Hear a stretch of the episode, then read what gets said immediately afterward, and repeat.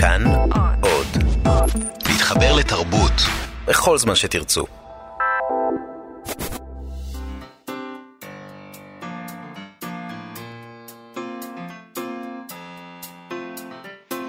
מה שכרוך.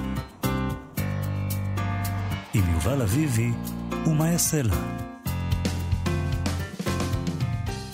שלום, אתם מאזינים למה שכרוך, מגזין הספרות היומי של אה, כאן תרבות. איתנו באולפן עירה וקסלר וכן עוז, שלום לכן, תודה רבה. אתה נשמע מופתע כשאתה ממה? אומר את זה.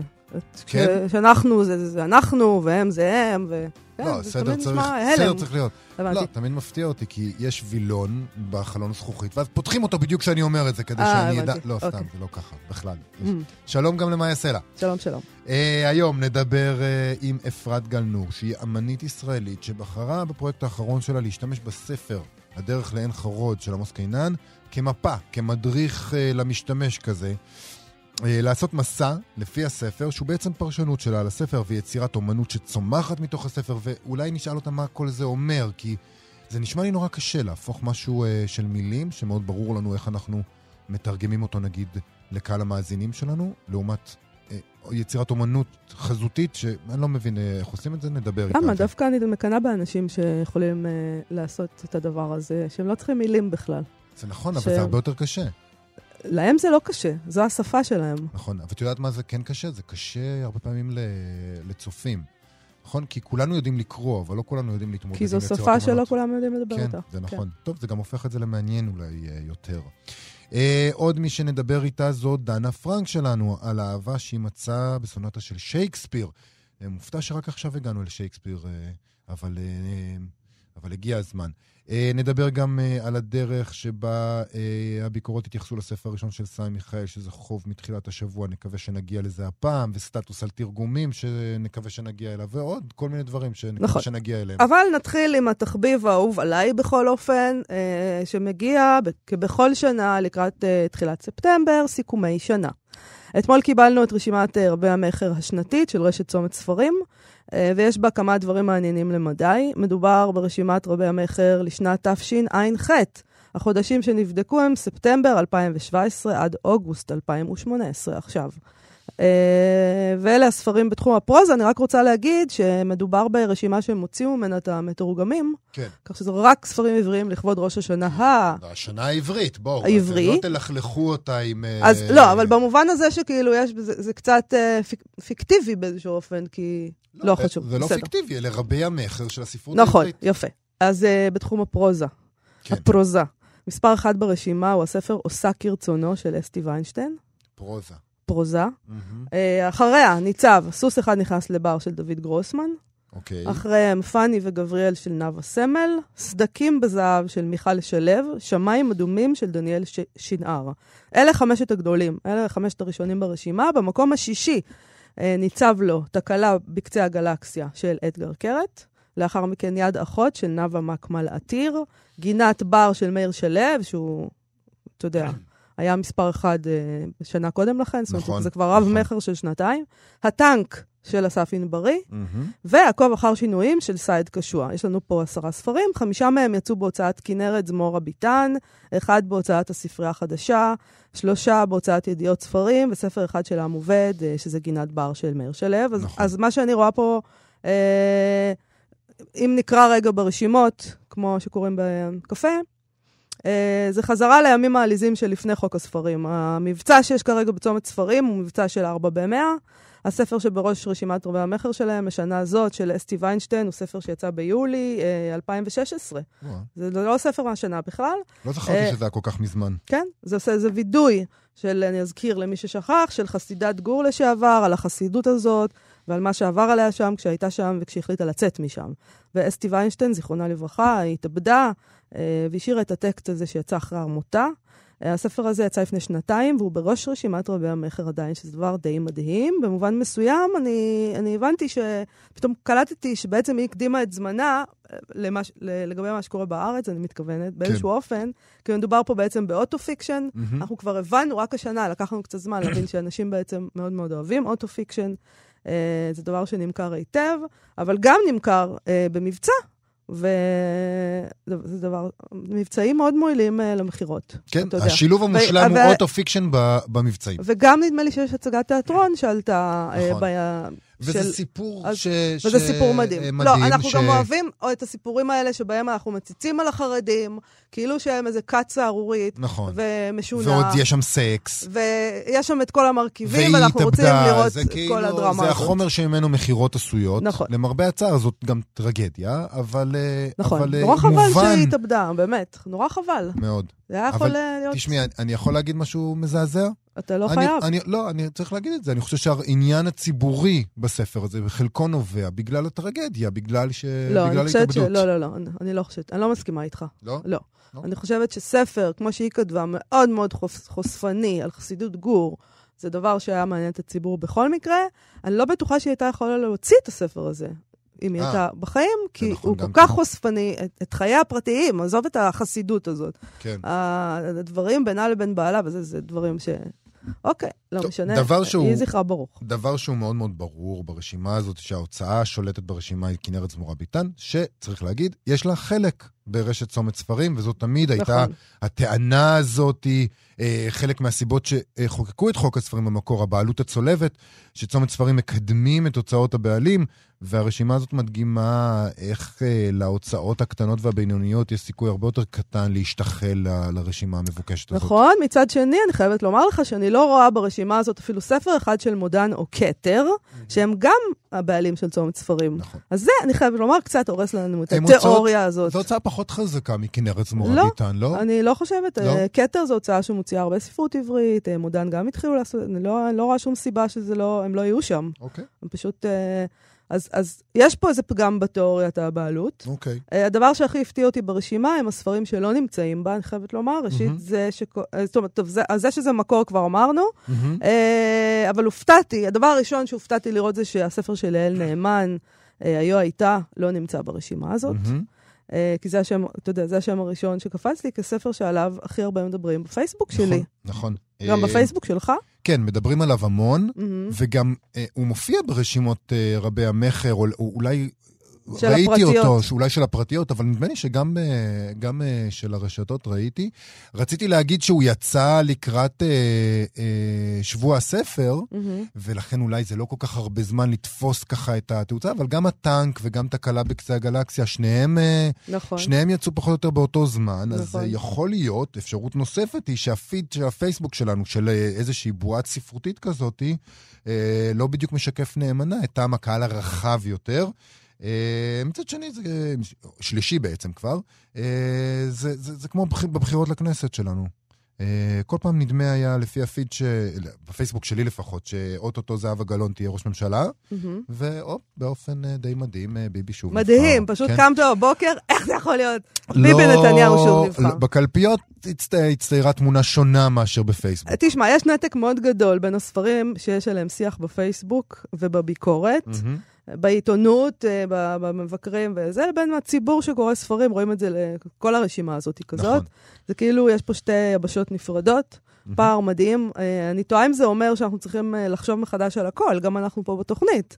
כאילו, על מה אנחנו מדברים ועל מה אנחנו בוחר, לא מדברים בכלל, מתעלמים מדברים מסוימים. אני לא חושב, אנחנו משתדלים לדבר על הרבה דברים. אני לא מוכ... אני לא, לא יכול שמה שמדריך אותנו זה, ידריך אותנו כשאנחנו מדברים על ספרים, זה רק אה, אה, מה שמעניין את הציבור לא, אבל מתעניינים למה רק? אבל לא למה. אתה אומר, אמרת רק. לא אני רק. לא אמרתי רק, אבל קצת, קצת קצת. תהיה מחובר למה שקורה אה, גם שם.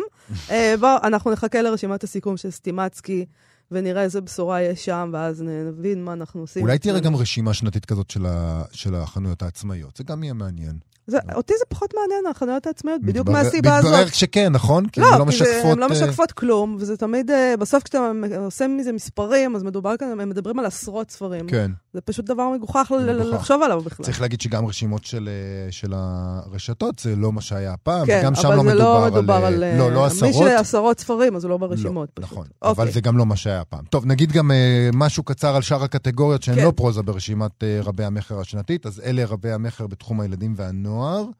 אה, אוגי ואני שלושה סיפורי פלא, אה, זה מקום ראשון, זה יצא בכנרת זמורה ביטן.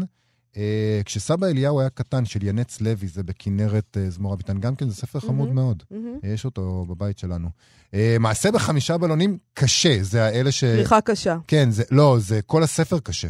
זה לפ- לפעוטות ממש שלועסים את הספרים, ואם נותנים להם דף... אה, אני, דף... אני חושבת שהדבר הכי מקסים זה הדברים האלה שהם, אה, הספרים שהם steady best sellers, מהמם. שזה פשוט אה, כבר 70 שנה אה, רב-מכר, ואני אני מאוד מאוד אוהבת, מאוד מאוד אוהבת את הרעיון. כן. שהבת שלי, הייתי מקריאה לה ספרים שגם יקראו לי, ואני אקריא לנכדים שלי. שיגיעו כבר. בעזרת השם, שיהיו לי נכדים, אני גם אקריא להם את מעשה בחמישה בלונים.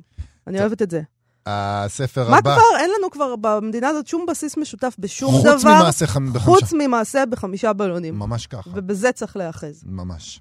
במקום הרביעי יש את אנה פרנק, היומן הגרפי שעשו אה, ארי פולמן ודוד פולנסקי, שאגב, שממש זה לא... ספר ילדים? לא יודע איפה... אינני זה יודעת. לא ברור, לא ברור העניין הזה. ואיפה גברת זרת אה, של שולה מודן, שיצא במודן, עם בובות אצבע. יפה מאוד. זה לא, זה לא הגרסה בלי בובות האצבע, שהיא כנראה לא ברשימת חברי. אני אינני מכירה את ה... זה. כן. אה, תחום העיון, הערות שוליים אה, מרתקות מן ההיסטוריה, שיצא בהוצאת כתר, נתניהו ביוגרפיה של בן כספית, שבאמת כיכב ברבי המכר מידיעות. אה, קיצור תולדות האנושות, יובל נוח הררי, שיצא בדביר. אבא עשיר אבא אני, שזה גם סטייטי שזה ספר בן 20 בערך. ממש, בהוצאת מהמם. מטר. ועוד יובל נוח הררי, ההיסטוריה של המחר. ואני אה, מצפה. שבשנה הבאה לנו, אה, יהיו לנו שלושה ספרים של יובל נוח הררי אפשר ברשימה רק הזאת. להניח. נכון, אז יפה אה, מאוד. עם הספר החדש שלו, אה, שיוצא עכשיו. אה, הדרכה ופנאי, בישול ועידן חדש, יש קטגוריה כזאת, זה לא כמו אמזון, הם מכווצים את כולם לקטגוריה אחת. אה, חיים שלי, עינת נתן, של כנרת זמר עינת נתן היא יועצת כזאת, אה, תשמעי, אה, ילדים, ו... זה קטגוריה שבה אני לא ילדים. מכיר שום דבר. שום דבר. הנה עוד, אולי עוד, אתה צריך יועצת, עוד, ואתה, אה, הנה. עוד בליינד ספוט אה, מטורף שלנו. לא, אנחנו שלי. מתעסקים בספרות, לא בפנאי. אוקיי. ארבע הסכמות, שיצא בפראג, פריצת גבולות, שיצא בכתר, ספר המטבח של לייזה פאנלים 2, יומן מטבח קטן של עקרת בית גדולה, זה ממודן, ומיינדפולנס, את המונח אני מכיר, מיינדפולנס, להיות כאן ועכשיו, שיצא בכתר, זה מונח חזק מאוד. טוב, כאמור, אנחנו נחכה לראות את הרשימה המשלימה של רשת סטימצקי, אה, ואנחנו גם נזכיר לכם שכמו כל יום, אתם יכולים להזין לנו גם דרך האינטרנט וגם באמצעות היישומון של כאן, האפליקציה כאן עוד, חפשו בחנויות האפליקציות כאן עוד. אה, גם אתם מוזמנים לעשות לנו לייק בעמוד הפייסבוק שלנו, מה שכרוך עם יובל אביבי ומה יעשה אליו. אה, בתחילת אוגוסט הופיע ציור קיר מעניין אה, על מבנה קטן בשדרות הר ציון בתל אביב. אה, יכול להיות שלא רבים יודעים שמדובר בעצם בתחנה הראשונה של הפרויקט החדש של האומנית אפרת גלנור. אפרת גלנור היא בוגרת המדרשה לאומנות, היא הציגה במוזיאון תל אביב, במוזיאון הרצליה, במוזיאון עין חרוד ובשלל גלריות בארץ ובעולם, והיא החליטה לצאת למסע בעקבות הדרך לעין חרוד של עמוס קינן, לעשות שש תחנות, שבכל אחת מהן היא תבצע פעולה כלשהי, פעולה אומנותית כמובן. אה, ציור הקיר בתל אביב היה אמור להיות התחנה הראשונה, אבל באומנות הכל אפשרי, אז היא הגיעה לתחנה הראשונה רק אחרי התחנה השנייה, שהיא הייתה במאי אה, בהרצליה. שלום לאמנית אפרת גלנור. שלום, שלום. שלום. השיר שלכם אה, ממש מתאים. נכון, נכון. בעיניים מול ההלך, הדרכים. אני לא בוחרת פה סתם את השירים, תדעי לך, וואו, הכל מכוון. זה ממש אוקיי. כך.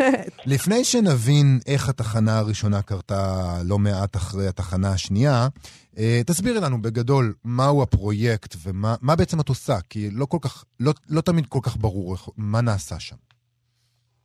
אולי אני אתחיל מזה שבאמת השאלה של נוף בישראל ונוף ישראלי שאלה שמעסיקה אותי כבר הרבה מאוד שנים בתור ציירת, כך שהעניין הזה של להתבונן על הנוף ולצייר את הנוף אה, ולאן מתבוננים אה, מעסיקה אותי והיא לב אה, פרויקט האומנותי שלי כבר הרבה מאוד זמן, כך שה...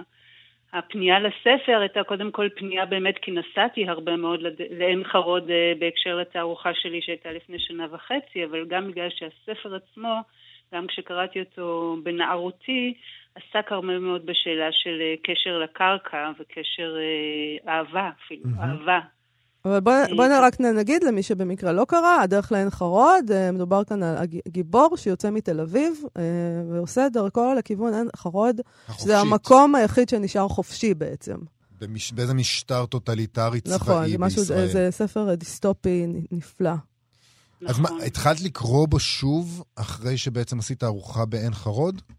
נכון, נסעתי כל הזמן את הדרך הזאת, ובשנים האחרונות בעיקר עסקתי במקום נקודתי שאליו אני מגיעה, מה שאנחנו קוראים site specific, מגיעה, מצלמת, פוגשת אנשים ואז עושה איזושהי תערוכה במקום עצמו בעקבות המפגש עם המקום ועם האנשים. ופתאום אמרתי, רגע, השאלה הזאת היא של דרך, של איזשהו נרטיב מתמשך, של איזושהי פעולה שהיא מצטברת, נורא מעניינת בהקשר של ציור, כי ציור הוא מאוד סטטי. מה יקרה אם אני גם אצא לאיזשהו מסע שלא ברור מה הסוף שלו, והוא יצטבר ואנשים יוכלו ללכת בעקבותיי, גם בעקבותיי בתערוכות, אבל גם בעקבותיי ברגל, ולשוטט יחד איתי ולראות מה יקרה תוך כדי מהלך מאוד מאוד ארוך של זמן. אז אילו, תחנות מדובר? בתחנות שהיו כבר, מה, איך זה נראה? מה בעצם קרה? נגיד, היית, אז... היה, היה בסידני עלי, נכון? אז היו ככה, הייתה תחנה אחת בבית בתל אביב, בבית של אה, עודד שתיל, שיש לו גלריה בתוך הבית שלו, היה לי מאוד חשוב להתחיל אצלו, mm-hmm. בגלל שבאמת הספר מתחיל בתוך בית בתל אביב. כן. ושם הייתה איזושהי אה, תערוכונת קטנה שכללה פעולה שהיא ספציפית לבית, הבית הפך להיות כמו מין נקודת תצפית שהשקפתי כביכול, כמובן לא באמת, על uh, הנוף שנשקף מסביב וציירתי מין שושנת רוחות מבולבלת כזאת שאמורה להגיד לצופים שבאים ולי לאן ללכת, אבל היא כמובן לא אפשרה שום אה, אוריינטציה אמיתית. ושם התחילה איזושהי פעולה מצטברת של uh, uh, סרטוני וידאו, עבודות וידאו שאני עושה, שבהם בכל מקום שאני יוצרת אני פוגשת את הבת הצעירה שלי ומספרת לה אגדה על אחד מצמחי המקום. במקרה של עודד שתיל זה הייתה היה אה, אגדה על אה, נר הלילה החופי, mm-hmm. שהיא אגדה, אגדה מאוד מגויסת לציונות ולאיך נר הלילה החזיק מעמד בכורכר כמו שאנחנו שעלינו לארץ צריכים להחזיק מעמד ולא לרדת חזרה, ובכל תחנה מצטברת עוד עבודת וידאו כזאת. אז זה לדוגמה מה שקרה בתחנה הראשונה. בסידני עלי ובעצם במשכן לאומנות בהרצליה הייתה פנורמה מאוד מאוד גדולה עבודה שממש אה, עקבה אחרי ההליכה הפיזית שלי, מכיוון שאני פיזית הולכת חלקים גדולים מה, מהתוואי, בעצם ציירה איזה פנורמה מהחוף ועד למשכן לאומנות, דרך המעברה שהייתה בהרצליה, המסגד, הבתים שליד ליד המשכן לאומנות, אבל שוב, הגעת, ראית פנורמה ולא באמת יכולת למצוא כיוונים מזרח ומערב, אלא קיבלת רשמים מאוד ספציפיים, אבל מצד שני מאוד מבולבלים של, של הנוף ושל המפגשים שלי עם הנוף. האם התחנה האחרונה תהיה בעין חרוד, ששם תקימי תחנת רדיו אה, כל עין חרוד החופשית ותשדרי ממנה? אה, זה רעיון טוב. יש לי רעיון. כן, קודם כל השאלה של רדיו היא, היא מעניינת, אה, היא חשובה, גם הרדיו, גם השירים הם מופיעים אה, אה, בספר, זאת אומרת יש כאן עוד נרטיב שלם שהוא לא, לא נרטיב של מילים אה, כתובות, אלא של איזשהו הד של צלילים ש, שמלווים את הגיבור, הרבה מאוד שירים מוזכרים שם. אה, מה יהיה בסוף זו שאלה שאני לא לגמרי יודעת לענות עליה. היא כן, התחנה האחרונה תהיה במשכן לאומנות בעין חרוד, אבל גם במקביל בגלריה העירונית בעפולה שמנוהלת על ידי תנועת תרבות. Mm-hmm. הספר של עמוס קינן נגמר באיזה מין אה, נקודת אפס כזאת, אין שם כלום, לא ברור, עין חרוד לא באמת קיימת כבר, יש שם איזה דשא ומעיין כן. והגיבור עצמו, זאת אומרת זה איזה מין לופ כזה שחוזר לנקודת אפס. אה, אני, היה לי מאוד חשוב ל, ל, ל, לסיים בסוף באיזשהו מקום שהוא מקום, אה, אני אגיד מילה גדולה קצת, אבל מקום של תקווה או מקום של עשייה, שבו אה, הם איזושהי אמונה מאוד גדולה עדיין בתרבות ובעשייה תרבותית, ולכן פניתי לגלריה העירונית בעפולה, שם הם עושים עבודה נורא נורא מעניינת בהקשר של תרבות ואומנות עם, עם האנשים של עפולה, וכמובן עם המשכן לאומנות, כי הדרך לעין חרוד לאמנים. חייבים את עין חרוד, אי אפשר. כן, כן. יש, יש, עדיין, יש עדיין מקום כזה, אז אה, חשוב. כן, כן, כן, בהחלט. אבל איך, איך עושים את הדבר הזה? זה מאוד מאוד לא טבעי להפוך ספר שהוא, אה, שהוא משהו שבנוי ממילים, והאפקט החזותי שלו נוצר אצל כולנו אה, באופן פנימי, להפוך אותו למשהו חזותי, למשהו של פעולה. איך עושים דבר כזה? קודם כל, הדבר אולי הכי חשוב זה שזה לא איור של הספר. יש לי... הספר בשבילי הוא קודם כל איזשהו תוואי, הוא מין מדריך טיולים מקולקל כזה שאומר לי לאן ללכת ואיפה לעצור, אבל מעבר לזה, יש לי א', המון קשיים ממה שקורה בספר הזה, הוא מאוד אלים, אה, הגיבור שבוי באיזו תבנית נצלנית שהוא מודע לה, אבל היא לא מאפשרת לו לא לנצל את כל האנשים והתושבים האחרים, הערבים וכולי, שהוא פוגש בדרך. זה ספר מאוד מאוד קשה. זה לא, אני לא מנסה להיות עמוס קינן ובטח לא אה, לאייר את הספר הזה. כן. אני הולכת בתוואי הזה, הפעולות הן הרבה יותר רכות, אין להן גם איזושהי יומרה או אפשרות אפילו לעשות מהפכה. אני חושבת ש... אני לא יודעת, אבל אני חושבת שעמוס קינן כתב את זה ממש בדם ליבו, באיזושהי מחשבה שזה אולי יעשה איזשהו שינוי. אני חושבת שעצם ההליכה והמפגש עם האנשים, אה, ביום הראשון שהתחלתי ללכת פגשתי את האימאם של סידני עלי והוא אירח אותי במסגד, אחר כך בטייבה פגשתי כמה אנשים, בהרצליה פגשתי את ותיקי הרצליה ששרו לי שירים והם היו חלק מהתערוכה הזאת, זאת אומרת, אלה מפגשים מאוד אה, רכים ואין כאן שום יומרה לא לאייר את הספר ואפילו לא להיות נאמנה לספר, mm-hmm. אלא באמת לעשות איזה חתך כזה, זה באמת חתך עמוק גם לעומק הארכיאולוגי של האדמה, גם... אה, גם באמת לתוואי נוף שונים וגם לתרבות הישראלית. זה מה שמאוד ריתק אותי. התחנה הבאה, מתי, אה, מתי זה יתקיים? הפעולה הזאת? שתי הפעולות הבאות תהיינה אחת אה, בסוף ספטמבר בטייבה, mm-hmm. וגם שם תהיה איזושהי עבודת וידאו בשיתוף עם אחת מהאנשים שפגשתי שם, ועוד איזושהי תערוכת ציורים ואולי גם צילומים. אני לא יודעת בדיוק, המקום עוד לא לגמרי נסגר, וב-20 באוקטובר בקיבוץ גבעת חיים. שם זאת התחנה הרביעית בעצם. אחר כך בפברואר באום אל-פחם, ובסביבות מאי מסיימים, שנה אחרי. וזהו, בעצם התחלת במאי 2018, וזה יהיה בדיוק שנה של פרויקט. נכון, שזה גם איזה מין תערוכה זאת, היא תערוכה שיש לה שישה פרקים והיא מתפרצת על שנה. גם באמת אולי חשוב להגיד שאחת מהדרכים לעקוב אחרי המסלול הזה זה להיכנס לאתר של המסע, ושם אין ליניאריות, אתה יכול אה, לשוטט בתוך אה, הסקיצות שעשיתי לפני, לשמוע אה, מפגשים שהיו לי עם אנשים, דברים שבכלל לא נכנסו לתערוכה, לראות את צילומי הדרך שאני עושה, מפות, זאת אומרת, איזה מין מחשבה שבעצם המסע הזה הוא מין database ענק, שיישאר אחר כך ואנשים יוכלו לשוטט בו בעצמם איך שהם ירצו, בין אם זה לינארית ובין אם סתם לראות בואי, רק... בואי תגידי לנו את, אה, את הכתובת של האתר, כדי שאנשים יוכלו לגלות, אנחנו גם נשים אותה אולי בעמוד הפייסבוק שלנו. נשמח מאוד, זה אפרת גלנור, אה, נקודה הדרך לעין חרוד dot com. נהדר. תודה רבה לך, אפרת גלנור, אנחנו נמשיך לעקוב לכם. אחרי המסע הזה. תודה. להתראות. להתראות. אנחנו uh, כבר עם דנה פרנק שלנו, שעדיין, ללא לאות, מחפשת אהבה בספרות. אה, זה לא קל, תמיד מוצאים אה, גרסאות מאוד לא אידיאליות של הדבר הזה. אה, אז הפעם הלכנו, הלכת על משהו בטוח, שייקספיר. שייקספיר. מה הסיכוי שלא יהיה מוות בסוף? מה הסיכוי שלא יהיה מוות בסופה של אהבה נקודה? מה הסיכוי שלא יהיה... בדיוק. מוות בסוף של החיים, יש. אנחנו יושבים כאן, ואנחנו מתנהגים כאילו זה לא... על זמן שאול. קורץ לנו ככה מעבר לפינה. אוקיי, חברים, אה, שיחה על החיים. שיחה על החיים בהזדמנות אחרת, היום אנחנו רק על אהבה, רק אך ורק על אהבה. בואו נדבר על שייקספיר, על מה מדובר. לפני שנדבר על שייקספיר, רציתי להגיד לכם כמה מילים על אה, מרלין מונרו, שחשבתי עליה אתמול, כן. אה, כשהכנתי את הפינה.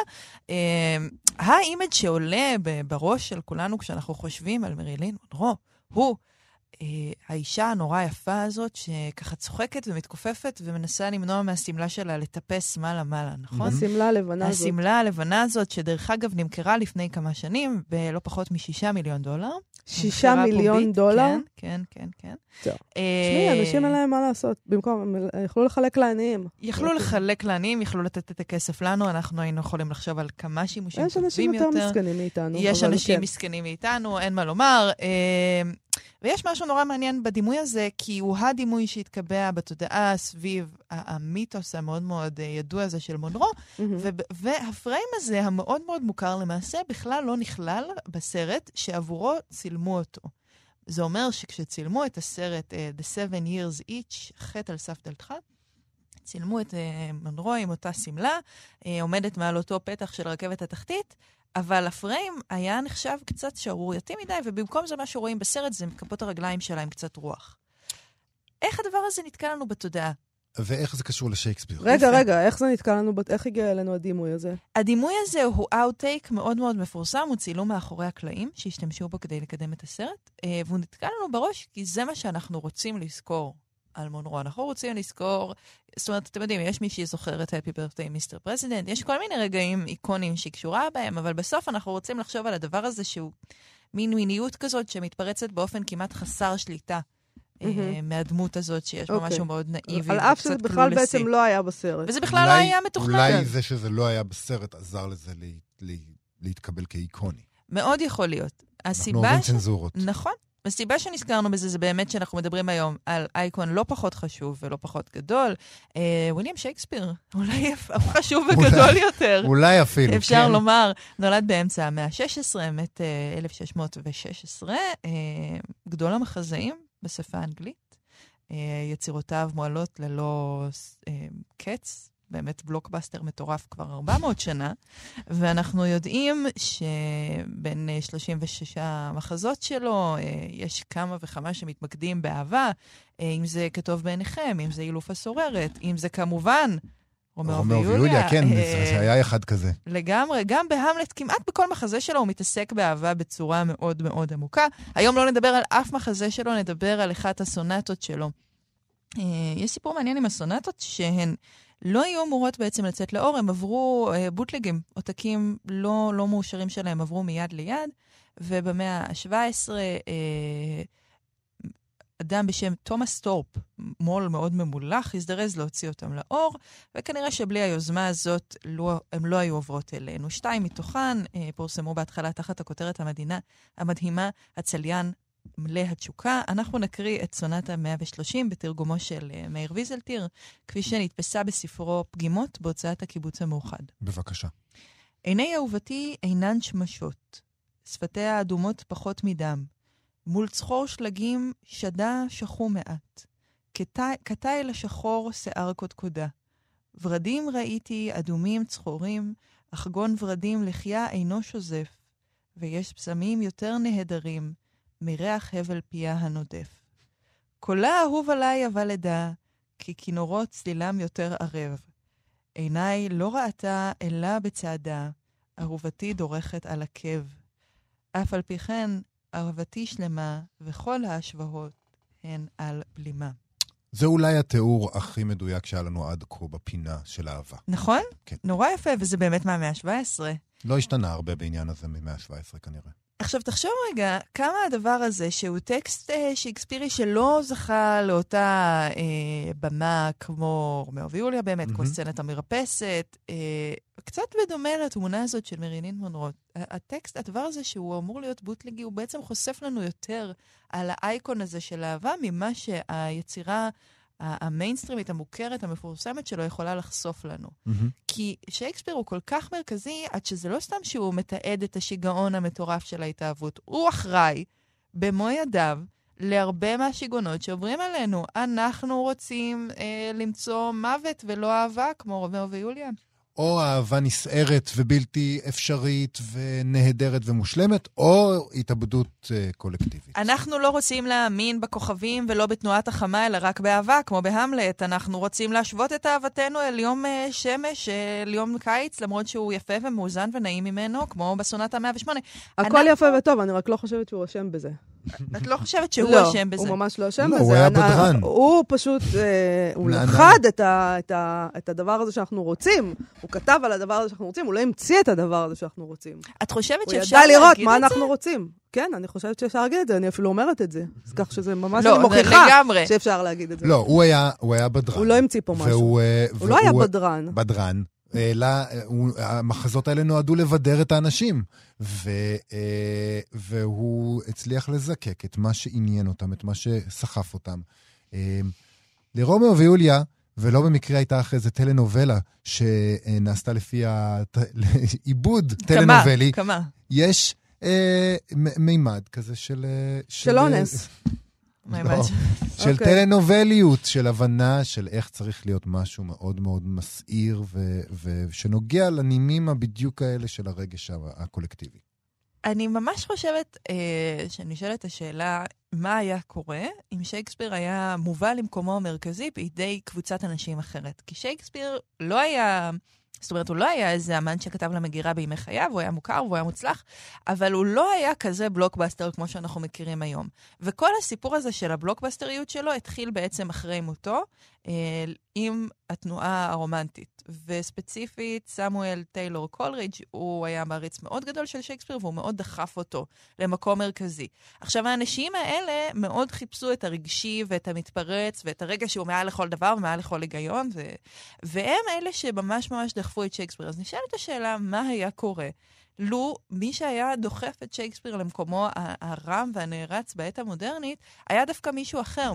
היה דווקא תנועה אחרת שדווקא... ואז מה היה קורה? יכול להיות שהיינו יכולים להתחנך במקום על המיתוס הנורא נורא מוכר של רומאו ויוליה, שהתרגום. הנורא יפה שלהם לעברית במקור היה רם ויעל, על הדמות הזאת, כפי שהיא משתקפת בסונטה ה-130. אבל בסונטה ה-130 זה, ש... זה שירה, נכון? נכון. אז אנחנו יכולים, אנשים אה, יותר רואים מחזה מקוראים שירה, תמיד זה היה ככה כנראה. כן. כלומר, אם הוא היה כותב מחזה בנוסח הזה, אז יכול להיות שהיה אפשר להגיד שאת צודקת, אבל את יודעת, זה שירה. נכון, ובמחזאות יש לנו בעיה אה, בילט אין, מה שנקרא, בעיה מוטמעת בפורמט, שהפורמט הוא דרמטי. אנחנו חייבים קונפליקט, כי אחרת אין מחזה. אה, אין, אין מה שיניע את הדמויות על הבמה. ובגלל שאנחנו חייבים קונפליקט, אנחנו לעולם לא יכולים לראות מחזה שיש פה סתם אהבה נחמדה של גבר שאומר, האישה הזאת היא אומנם מעט בינונית, אבל מה? אני אוהב אותה, הלב שלי שם. זה לא, אין, אין מחזה פה, זה, כן. זה הסיפור, וזה יכול להחזיק בקושי, בקושי שיר. כשקרו לנו דברים כאלה, אז הם התגלגלו למין חנוך לוין כזה, שממש חוגג את הפגמים האלה, לגמרי. ומעצים אותם ומחצין אותם וכולי. אני חושב שזה יופי של דבר, הדבר, הסונ- הסונטה הזאת. זה, זה באמת תיאור מדויק של כאילו, תעזבו אתכם, אתם מחפשים את כל הנשגב הזה, את כל הנהדר. יש לכם משהו שהוא בסדר, ואתם ממש אוהבים אותו, וזה אחלה, זה מספיק. יכול להיות שהוא בעצם אומר לנו, לא כל העולם במה. וכשאתם יורדים מהבמה, תנסו רגע להסתכל על הבן אדם שלידכם בתור משהו, כמקביל למה שקורה אה, לא רק בשירה, אלא גם בפרוזה. ולאו דווקא בעולם המחזאות הנשגב, שתמיד, תמיד, תמיד שואף לקונפליקט ולניגוד עניינים. ולא רק זה, גם למשהו מושלם, נכון? כן. אה, כמו שמלמדים אה, ילדים איך לחפש אהבה. או אני- מין. אנחנו הרבה פעמים חושבים שאנחנו עוסקים בזה, חוזרים לזה שוב ושוב בפינה, למה האהבות שלנו מסתיימות בכאלה סיומות טרגיות. ואולי באמת הסיפור זה שאהבה שלא מסתיימת במקום טרגי, הופכת להיות מין משהו נורא נורא פשוט כזה, ונחמד וטעים, אבל שמחזיק שיר אחד. וגם משעמם. וגם קצת משעמם. אוקיי. דנה אז אה, פרנק. דנה פרנק, תודה רבה לך. תודה היה לכם. מאוד מעניין, מאוד ממליצה על שייקספיר באופן בהחלט. עקרוני. כן, כן. כן, מחזה, ממש עתידו לפניו. מחזאי כן, נהדר, שלום. תודה. אה, במהלך חודש אוגוסט חגג הסופר סמי מיכאל יום הולדת, אה, ולכן אמרנו נקדיש לו את פינת ההיסטוריה תשפוט לספר הראשון שלו, שווים ושווים יותר, שיצא לאור בהוצאת בוסתן ב-1974, הוא מתאר את חיי המעברות בישראל בשנות ה-50 של המאה ה-20, ועל הכריכה שלו יש אגרוף מונף על רקע אדום, ככה. וזה הדבר הראשון שמופיע ברשימה של אביקה נחמיאס במעריב, תחת הכותרת השחור, הלבן והמכוער. כבר משם הספר, ועוד יותר מכריכתו, המצוירת אגרוף ענק קפוץ ושני פרצופים מתרוצצים בקרבו, לבן ושחור, חושפים שיניים מאיימות ובעיניהם מזרות שנאה זה לזה, מובהר הנושא. אלמלא ההבטחה הגדולה לעטיפה, אלמלא הרצון לחיות בעזרת ספר זה את חיי המעברה, הייתה מנת השחור לבן הגדושה והמכוונת מספקת עד הנה. מספקת עד הנה, נראה לי שהוא התכוון להגיד. טוב, אה, אני חייבת להגיד שגם מכותרת הביקורת כבר אפשר להבין אה, את כל מה שהוא רצה להגיד. כן. אני לא צריך להמשיך. כנראה שלא חיבבו את הבוטות והישירות שבהן אה, מתכוון אה, מיכ- אה, כן. סמי מיכאל לעסוק בשחור ובלבן. אה, והרי אין אה, אפליה בישראל של 1974, אז למה להעיר אה, שדים מרבצם? וככה ממשיכה הביקורת. התיאורים רדודים, הדמויות בעלות מימד אחד, הרעה אשכנזייה, שונאת כל שחור מלוכלך, לא חסרים הבריון ומרעיו, נערה זונה לעומת נערות תיכון מטופחות, נערה תיכון מטופחת, אישה טובה, נעימה וחכמה, על אף שלא לומדת לעומת קיבוצניקית העוסקת בסד, וטיפוס המנצל את מוצאו למשרה טובה ששכרה בצידה. הטענה של הביקורת היא שדמויות ספורות מכוונות במדויק לשמש בתפקיד אה, מונחה תורת מעמדות שלא לצורך, ובפיהן לא פעם דברים ברוח שנות ה-60 וה-70. הגדרות קיפוח עם שנאה וכדי ללבות היום שנאה. הביקורת מסתיימת בכ- בכזה דבר. אם יגיע הקורא בעזרת תיאורי אהבה בנאליים, לרוב, בנאליים לרוב לסופו של הספר, ישתוקק לזעוק גוואלד רם ומר. גם אם הוריו והורי הוריו לא נאנחו ביידיש, שווים ושווים יותר, שווה פחות. תראי, זה יפה לראות שגם ב-1974 בעצם התלוננו על זה שסמי אה, מיכאל משתמש בביטויי קיפוח ואפליה שמתאימים בכלל לשנות ה-60. גם אז אמרו, הייתה אפליה, כן, אבל היום כבר אין, למה אתם ממשיכים להתלונן? אז זהו, שלא. זה לא מה שהיא אומרת. אתה פשוט uh, שמת את עצמך על הנהג האוטומטי שלך. Uh, היא טוענת שהוא לא אותנטי, שהוא כתב ספרות סוציולוגית, שזו טענה שגם היום חלקנו טוענים נגד חלק מהספרות. היא דווקא לא טוענת שאין אפליה, או שמה פתאום כותבים על, על אפליה. להפך, היא דווקא ממליצה בביקורת הזאת על שני ספרים אחרים שעוסקים בנושא, אבל ללא שנאה, אוקיי? אז השנאה לא מוצא חן בעיניה. היא ממליצה על סיפור של מרדכי תביב, תביב על, אה, על מעברות, ועל המעברה של שמעון בלס, שמתארים את המעברות כפי שהן היו, לפי דעתה. כאילו, מול- הם לא עושים איזה חסד, הם לא, מדבר, הם לא מנסים למחוק את הקיפוח מפריע והאפליה. להם שאנשים כועסים, אז אה, ברגע שהם כועסים לא, אבל צריך, זה לא מה אה, שמפריע זה- להם. אה, טוב, בסדר. כן, בוא. בואי, נ- יש זמן לעוד ביקורת? כן. בדבר פרסמו ביקורת של ליזה פרליס תחת הכותרת אפליה עדתית ברומן. הביקורת הזאת מתחילה בטענה שספרות המחאה הישראלית לא יצאה מחיתוליה, לא מפני שמציאותנו היא כליל השלמות ושאין בה מקום למחאה, אלא משום זה הזעם המצטבר עדיין לא מצא את ביטויו ההולם. זו טענה מאוד מעניינת בעיניי, ואפשר לומר באמת שזה עדיין ככה, או לפחות ככה בעיני חלק מהקוראים, שלפעמים נתקלים בספרות מחאה, ויש להם את הטענה הזאת כדי להתגונן. כן, יש מקום לספרות מחאה, אבל אתם לא עושים את זה כמו שצריך. הטענה שם היא ששווים ושווים יותר הוא לא ספר. המחבר אינו מתיימר להיות סופר אומן, הוא הלביש את מחאתו, מחלצות של רומן, רק כדי להגיע לציבור קוראים שלא יטרח לקרוא למשל את הדוח על הנוער במצוקה, שזה אגב, שוב, דבר, תיאור נהדר. הסיפור אינו יצירה אומנותית, הוא תפור בחוט שחור על בד לבן. אה, מה יש להם עם המטאפורות האלה של שחור לבן? זה כאילו זה... די, תעזבו את המטאפורה הזאת. גם בדבר מציינים שהדמויות מייצגות אב טיפוס, אב טיפוסים, כלומר שהן חד-מימדיות. אבל, לא, אבל זאת לא הביקורת המרכזית, לזה הם מגיעים אחר כך, הם כותבים כך, לא הסגולות הספרותיות של הרומן הן העיקר, אלא בשורתו האידיאולוגית. כאן נתקיימו במחבר שני פגמים. אין אדם נתפס על צערו, ואין הכעס יועץ טוב. בלי ספר, אה, בלי ספק יש לסמי מיכאל, כמו לרבים בתוכנו, סיבות טובות להוקיע את החברה הישראלית ואת עיוותיה.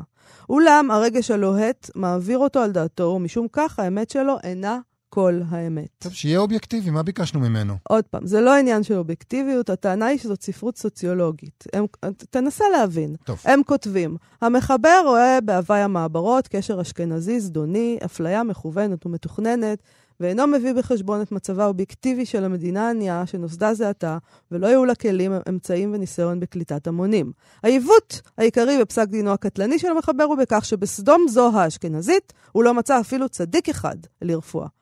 אה, זאת, אה, גם הביקורת הזאת היא ביקורת על אני הסוציולוגיה. חושב שהוא פשוט לא קרא את הספר שהם רוצים לקרוא, מסכנים. אני לא מבין- כתב את הספר. הוא לא כתב רוצים את הספר שהם רוצים לקרוא. אני מבין את הטענה, באמת, זה לא נעים, אני מבין את זה, זה לא נעים לקרוא כתב האשמה כזה, וזה אכן ספר שיש לו אג'נדה ואידיאולוגיה שמדריכה אותו, אבל מלבד הטענות על חד-ממדיות של הדמויות, אין, הביקורות האלה לא מתייחסות בכלל לספר.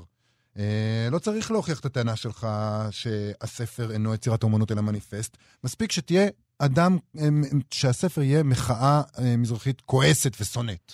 אז אני חושבת שאתה מגלם פה את המבקר האשכנזי הליברל שחייב אה, לצדד כרגע בסופר המזרחי כדי לצאת בסדר. באמת, ככה אני שומעת. אה, אני יכולה לומר אה, שלא קראתי את הספר הזה של סמי מיכאל, אז אני לא יודעת אם אני מסכימה עם הביקורת הזאת או לא. אבל הביקורת עצמה היא ביקורת לגיטימית, במובן הזה של הביקורת שיש לי אותה עד היום על, על ספרים מסוימים, על הסוציולוגיה. אה, הם טוענים שהוא ויתר על הספרות לטובת הסוציולוגיה, שהוא מעניק את הספר הזה לאלה שלא יקראו את דוח העוני. זאת אומרת, הוא בעצם מסביר להם את מצבם, כי את דוח העוני יותר קשה לקרוא. כלומר, יש לו אג'נדה, והוא מוותר על הספרות לטובתה, זאת ביקורת קשה, והתופעה עליה היא מדברת לא עזבה אותנו כאמור עד היום, אה, ולכן אני חושבת שזה מאוד מעניין, אה, ואתה... אני מניחה שאין לך פשוט אומץ לה- להסתכל על זה.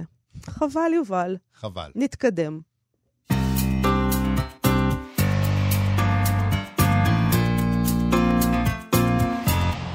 טוב, נשאר לנו עוד מעט זמן, מעט זמן, אז נעשה קצר. בפינת הסטטוס היומי, נקריא סטטוס של נועם נבו, שכותבת כך בפייסבוק. גיליתי היום שיש לי בבית שני תרגומים לאיים בזרם, מאטרנסט המינגווי. התלבטתי הרבה, כי אוגוסט בחוץ, ואני שמחה לבשר לקהל העוקבים המצומצם, אח האיכותי שלי, שבסוף מאיר אריאל ניצח. אולי לא בחיים, כי הוא מת מקרצייה, אבל כמו שמישהו פעם אמר לי, בתי היקרה, כל הגברים מתים מקרצייה. טוב, אה, זה מעניין כשיש אה, שני תרגומים לאותו ספר, בעיקר אם יש זמן לעשות השוואת תרגום. אה, פעמים רבות קורה שהתרגום הישן מוצא חן בעינינו יותר, כמו שהוא מוצא חן בעיני נועם נבו יותר כנראה. Mm-hmm. התרגום השני פה שאנחנו מדברים עליו, של איים בזרם, זה של יואב כץ. כן. שיצא מחדש בהוצאת פן. פשוט פעם מתרגמים נטו יותר לעברית יפה, הם הרגישו שצריך לעשות חגיגה של עברית, והם זנחו את המשלב הלשוני המקורי בספר, ולכן אנחנו אוהבים אותם יותר, כי זה יפה יותר, זה עברי יותר. אני חושבת שיש פה נוסטלגיה שכולנו שטופים בה למה שהיה פעם, שנראה לנו שהיה יותר יפה, את העברית של פעם, תרגומים של פעם, ארץ ישראל הישנה והטובה של פעם, שגנבו לנו אותה כמובן. גנבו לנו את המדינה. טוב, חשבנו שיהיה נחמד להקריא את שתי הגרסאות פה, אין לנו זמן לכולן, אז אה, בואי נתחיל, אה, נקריא את ההתחלה. כן. של uh, התרגום אהרון אמיר, בעם עובד. הבית היה בנוי ברומה של לשון היבשה הצרה בין המפרץ לים הפתוח, כבר עמד בשלוש סופות על עול, ובנוי היה מוצק כאונייה, שוחחו עליו דקלי קוקוס גבוהים, כפופים מן הרוח הקבועה המנשבת לעבר קו המשווה. זה אהרון אמיר. כן. אה, תרגם את זה יפה אהרון אמיר. מותיר לי באמת את התרגום של יואב כץ מ-2006. הבית ניצב בחלקה הגבוה ביותר של לשון היבשה הצרה שבין הנמל לים. הוא החזיק מעמד בשלוש סופות הוריקן והיה מוצק ואיתן כמו ספינה. הצלו עליו דקלי קוקוס גבוהים שרוחות הסחר כופפו אותם והגעתי לסוף, נכון? שאני ממשיך? כן, אה, תשמע. יכולת אה, לצאת מן הדלת, כן. יש לנו, אה, הסתכלנו גם על המקור, נכון. שאנחנו, אין לנו זמן עכשיו להקריא. לא, רצינו להקריא גם קצת מהמקור. אין ספק שהתרגום של יואב כץ הוא התרגום הנכון, המדויק, הנאמן ללשון של המינגווי. אהרון אמיר כתב את אהרון אמיר. אין מה לעשות, הוא לא כתב המינגווי, אני נכון. מצטערת. מי שרוצה יכול, היא צירפה שם, נועם נבו. אה, תמונות של ההתחלות של שני התרגומים, אפשר ללכת ולקרוא, והמקור וה, נמצא ברשת. תלכו, תשבו את זה, זה מאוד מעניין לראות את ההבדל בין שני התרגומים, במיוחד לאור המקור. וזה הזמן שלנו לסיים להיום. נכון. אנחנו נהיה כאן שוב מחר. אתם מוזמנים להוריד את האפליקציה, כאן אודי, חפשו אותה בחנויות האפליקציות. אתם מוזמנים גם להיכנס לעמוד הפייסבוק שלנו, מה שכרוך עם יובל אביבי ומאיה סלע. ותודה רבה לאירה וקסלר ולחן עוז. אנחנו נסיים, כמובן. להתראות.